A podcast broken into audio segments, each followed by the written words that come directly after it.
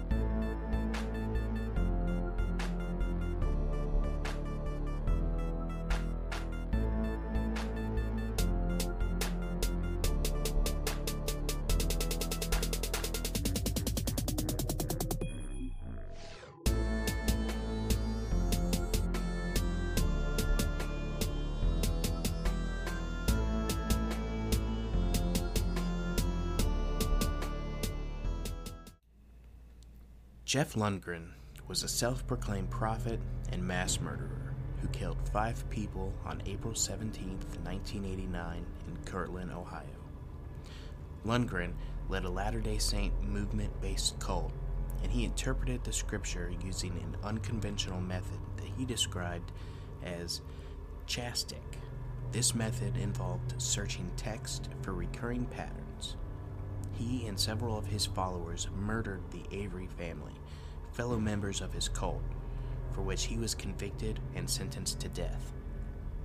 Jeff Lundgren was born on May 3, 1950, in Independence, Missouri, and grew up as a member of the Church of Jesus Christ of Latter day Saints. According to both Lundgren and a few of his neighbors, he was severely abused as a child, particularly by his father. He was described as a loner throughout middle and high school, and as a teenager, his relationship with his father got a little better. They would both take frequent hunting trips together. Jeff became a gun expert, learning hunting and gun maintenance techniques. Lundgren would later enroll at the Central Missouri State University and spend most of his time at a house that was built for Latter day Saint youth. This is where he met and became friends with Alice Keeler and Keith Johnson. Alice, who was also severely abused by her father, quickly bonded with Jeffrey and they soon became lovers. In 1970, the couple would get married and Jeffrey would join the U.S. Navy, but not before their first son was born on December 2, 1970. Their second child was born in 1974, right after Jeffrey received an honorable discharge from the Navy after just one tour of service. He tried to get an early release, stating that he needed to be home to help take care of his family, but the Navy didn't seem to think that that was an important enough reason to discharge him early. With his new family, they settled in San Diego, California, but money problems made them move back to Missouri. In 1979, Alice gave birth to their third child, a daughter. Friends of the Lundgrens claimed that Jeffrey was becoming more and more stressed about their money issues and just generally getting tired of his wife, Alice. He would become physically abusive towards her after the birth of their daughter. According to hospital records, Alice was hospitalized due to a ruptured spleen after Jeffrey shoved her into a closet door handle. In 1980, they would have their fourth child, another boy. In April of 1984, Jeffrey and his family make the move to Kirtland, Ohio. While living in a home owned by the church, Jeffrey would lead tour groups around the historic Kirtland Temple that was next door. He began teaching the concept of dividing the word, better known as chiastic interpretation, to interpret the scriptures. Lundgren falsely claimed that he was the one that came up with that way to interpret the scriptures. The foundation was that in everything created by God, the right side is a mirror image, and therefore Scripture had to be interpreted using that same method. Lundgren cited the Kirtland Temple as an example because the right side was a mirror image of the left side. To apply this concept to Scripture, one takes a sentence from Scripture. If the sentences before and after are consistent, the center sentence is the truth. When the sentences before and after conflict, the center sentence is a lie. These teachings of scriptural interpretations by Lundgren attracted followers. He claimed that he moved to Ohio because the word Ohio is chiastic. About 1987, Lundgren was asked to leave the Kirtland house, and his job as tour guide was terminated due to suspicions of theft. In April of 1987, Dennis Avery, who became a devoted follower of Jeffrey, moved from Missouri to Kirtland, Ohio. In November 1987, Lundgren and his family moved to a rented farmhouse. At that time, some followers started to move into his home. Those who moved into the house were Kevin Currie, Richard Brand, Greg Winship, Sharon Bluntschli, Daniel Kraft, Debbie Olivarez, Ronald and Susan Luff, Dennis and Tanya Patrick, and Dennis and Cheryl Avery maintained their own residences. Some of his followers had known Lundgren in Missouri, while others were drawn to Lundgren at the Kirtland Temple. While Jeffrey was living at the farmhouse, he began to practice methods which were consistent with Robert Lifton's criteria for mind control. For example, cult members were forbidden to talk amongst themselves. Doing so was a sin called murmuring. Lundgren would eavesdrop on cult members to cause them to believe that he could read their minds. On April 23, 1988, a neighbor told Kirtland police officer that she suspected that a cult was living at the farmhouse, and that Lundgren's sons warned the neighbor's children that the earth would open up and demons would emerge on May 15th.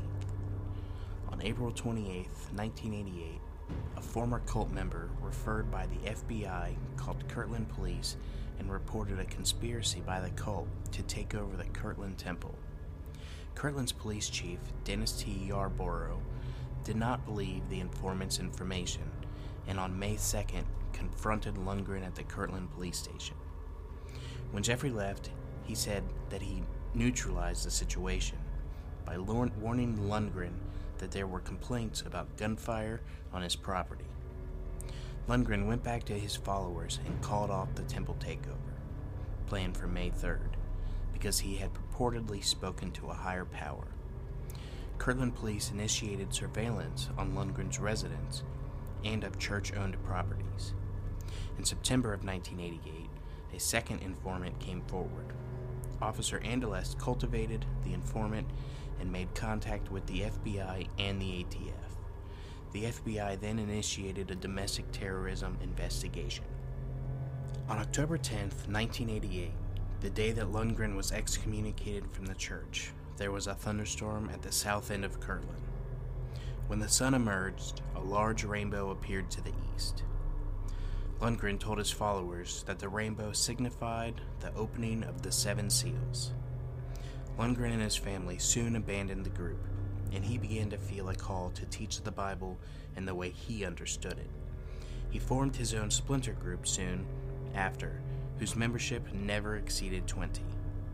This group was largely composed of conservative, conservative RLDS members who believed that God communicated through regular revelations, although some members admitted that they claimed to have revelations even when they did not. The conservatives were also opposed to more liberal rights for women in the church, which contributed to their decision to join the new sect. Lundgren's wife, Alice, told followers that she had once had a revelation that she would meet an important leader of the RLDS church. She later concluded that this alleged revelation referred to Jeffrey Lundgren. Lundgren began to offer Bible study sessions at his home there, he would dominate the sessions and intimidate anyone who did not agree with his interpretations of the scripture. Lundgren would later encourage others to intimidate those who disagreed as well, seeking to convince his sect that he was God's last prophet. He asked for money from his supporters, some of whom would give him their life savings, which often were calculated to be thousands of dollars. Lundgren then proclaimed that he had received a call from God to move to Kirtland, where he and his supporters would soon witness the second coming of Christ.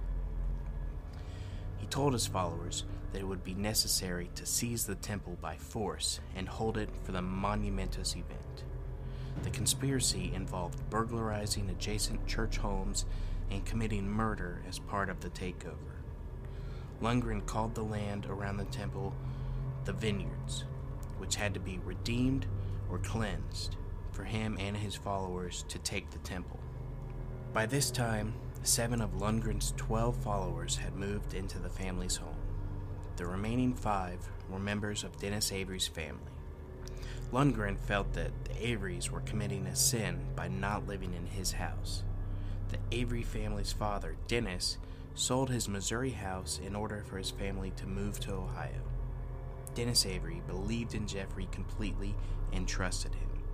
Jeffrey, however, considered Dennis Avery to be weak, and when Dennis was no longer useful to Jeffrey, he began talking about Dennis behind his back. Jeffrey often used Dennis as a scapegoat for their troubles, even though Dennis was one of the leading contributors. Dennis Avery decided to set apart a relatively small amount of money for his family's use with a bank account. Once again, Lundgren considered this a sin, because Lundgren wanted all of his followers' money to be given exclusively to him. In time, Lundgren convinced his followers that they had to seize the temple, from which he had stolen about $40,000, and to kill anyone who stood in their way. He would change his mind, however, and started telling his followers that they had to kill a family of five instead if they wanted to see God. As punishment for their disloyalty, he chose the Averys. At some point, he referred to the slaughter of the Avery family as pruning the vineyard. On April 10, 1989, in Kirtland, Lundgren ordered two of his followers to dig a pit in the barn in anticipation of burying the Avery's bodies. The expectation was that there could be five bodies buried in the pit. Lundgren told the rest of his followers, including the Averys, that they would go on a wilderness trip. On April 17th, he rented a motel room and had dinner with all of his followers.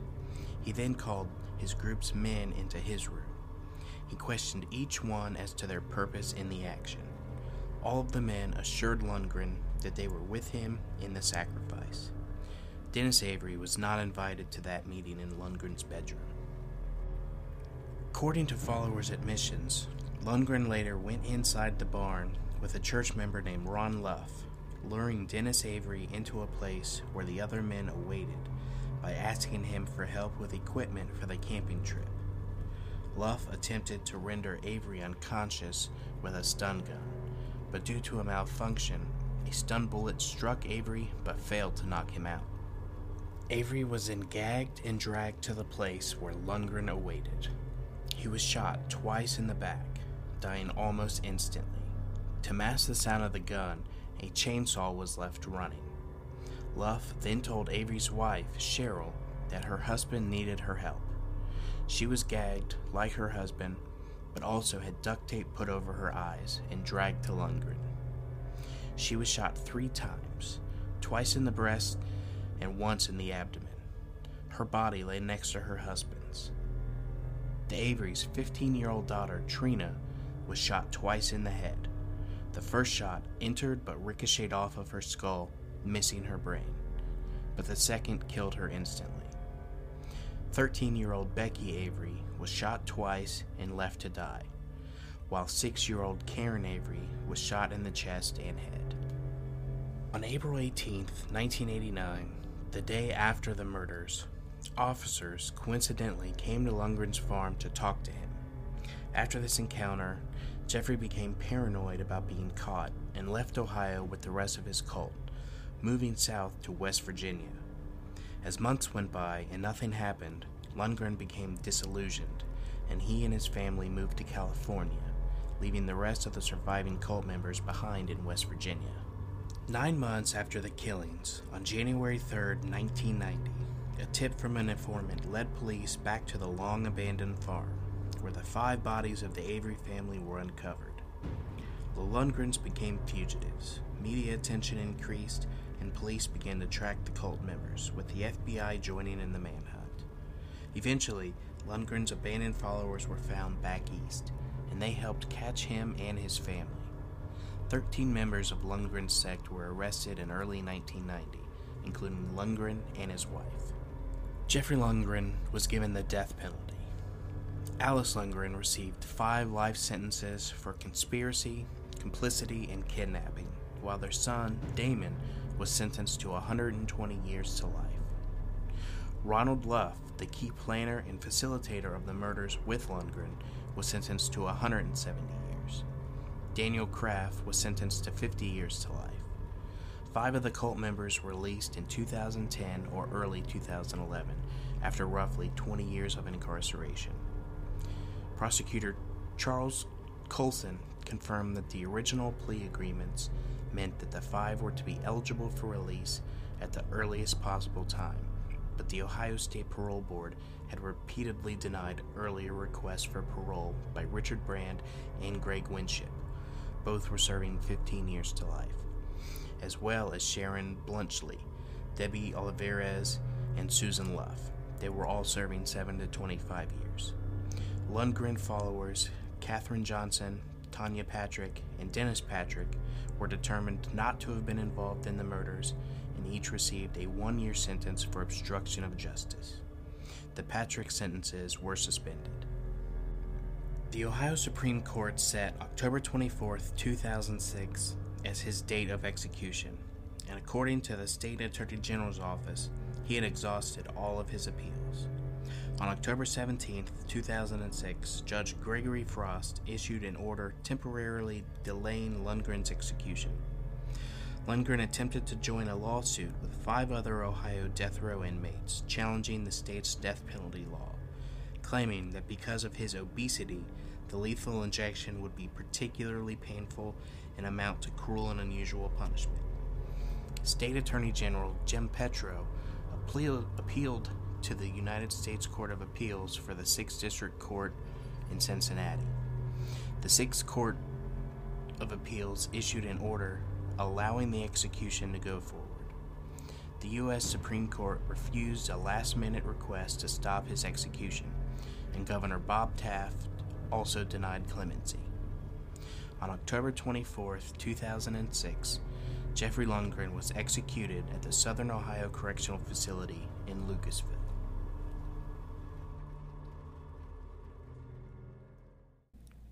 I'll never understand how someone can be brainwashed into joining a cult. I would like to think that people are smart enough to not fall for this kind of thing, but it happens so much and so often that it just makes me sad.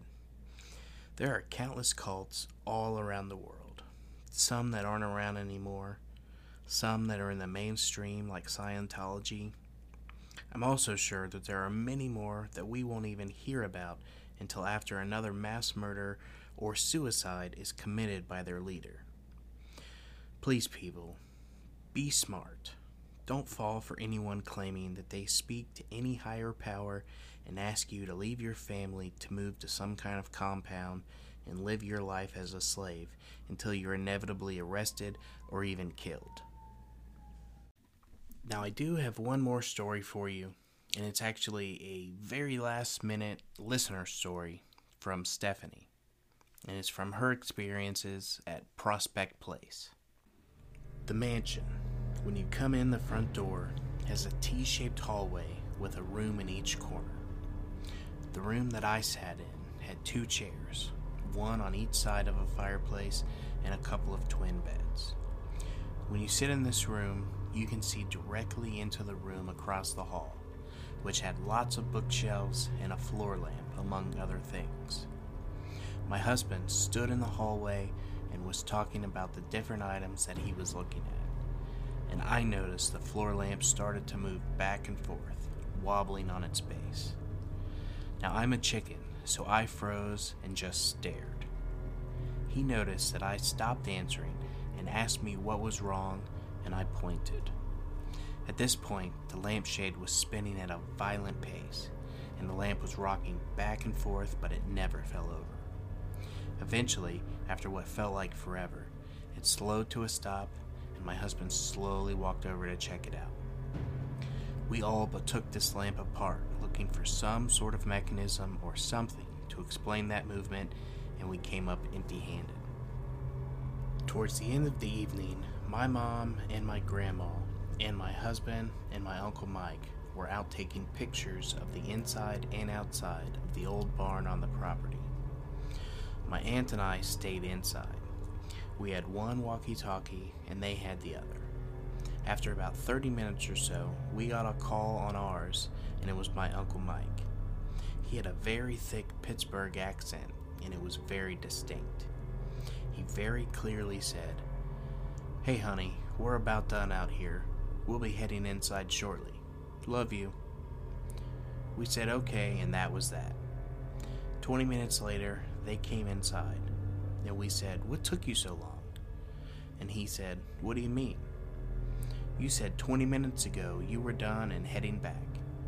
He said, with a very unnerved look on his face, Babe, I never called and said anything. Later, as we were packing up in their base camp, both walkie talkies were on their bases and they started calling each other over and over. We didn't answer. Prospect Place is pretty far out in the middle of nowhere, and I find it unlikely it was interference from a trucker or something like that. But I don't know. The next thing I know, they're all laughing and talking about the things that happened that night and packing, and I was sitting at this card table staring at them. I felt so angry and frustrated and wanted to physically hurt them. All of them. But especially my mom and grandma. She says she asked me what was wrong, but I didn't answer. I don't remember her asking. I just remember the rage. She told me I got into the car and immediately fell asleep as we drove away. I woke up 30 minutes later at a McDonald's parking lot and she was getting me a Sprite and asking if I was okay. I said, I'm fine, why? She told me about how I acted, and I felt strange because I couldn't remember anything except being angry at them and wanting to hit them. That feeling was gone as soon as I woke up and we weren't there anymore. I will never go back there. The property is owned and maintained by a descendant of the original owners, and he lives in a walled off section of the mansion, and I don't know how. That place is dark. So much pain there, from family tragedies to a train wreck carrying runaway slaves. This place has it all.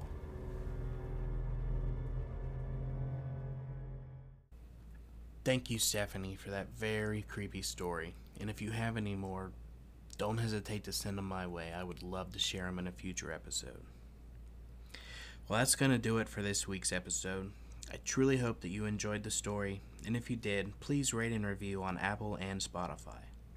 Also, share with any friends and family that like this kind of content. Don't forget to join us on Facebook. The group is now over 600 members, and follow us on Instagram.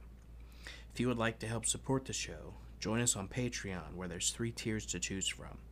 There's one bonus episode up now, and I plan on releasing the second bonus episode sometime next week. I haven't forgot about the bonus video content for the $10 tier, and I plan on heading to my first location in the coming weeks. I would also like to thank all of the members of the Strange and Hidden in Ohio Facebook group for giving me a chance. I hope you enjoy. Thank you all for listening. Make sure to keep your doors and windows locked and stay ready for Ohio Unsolved.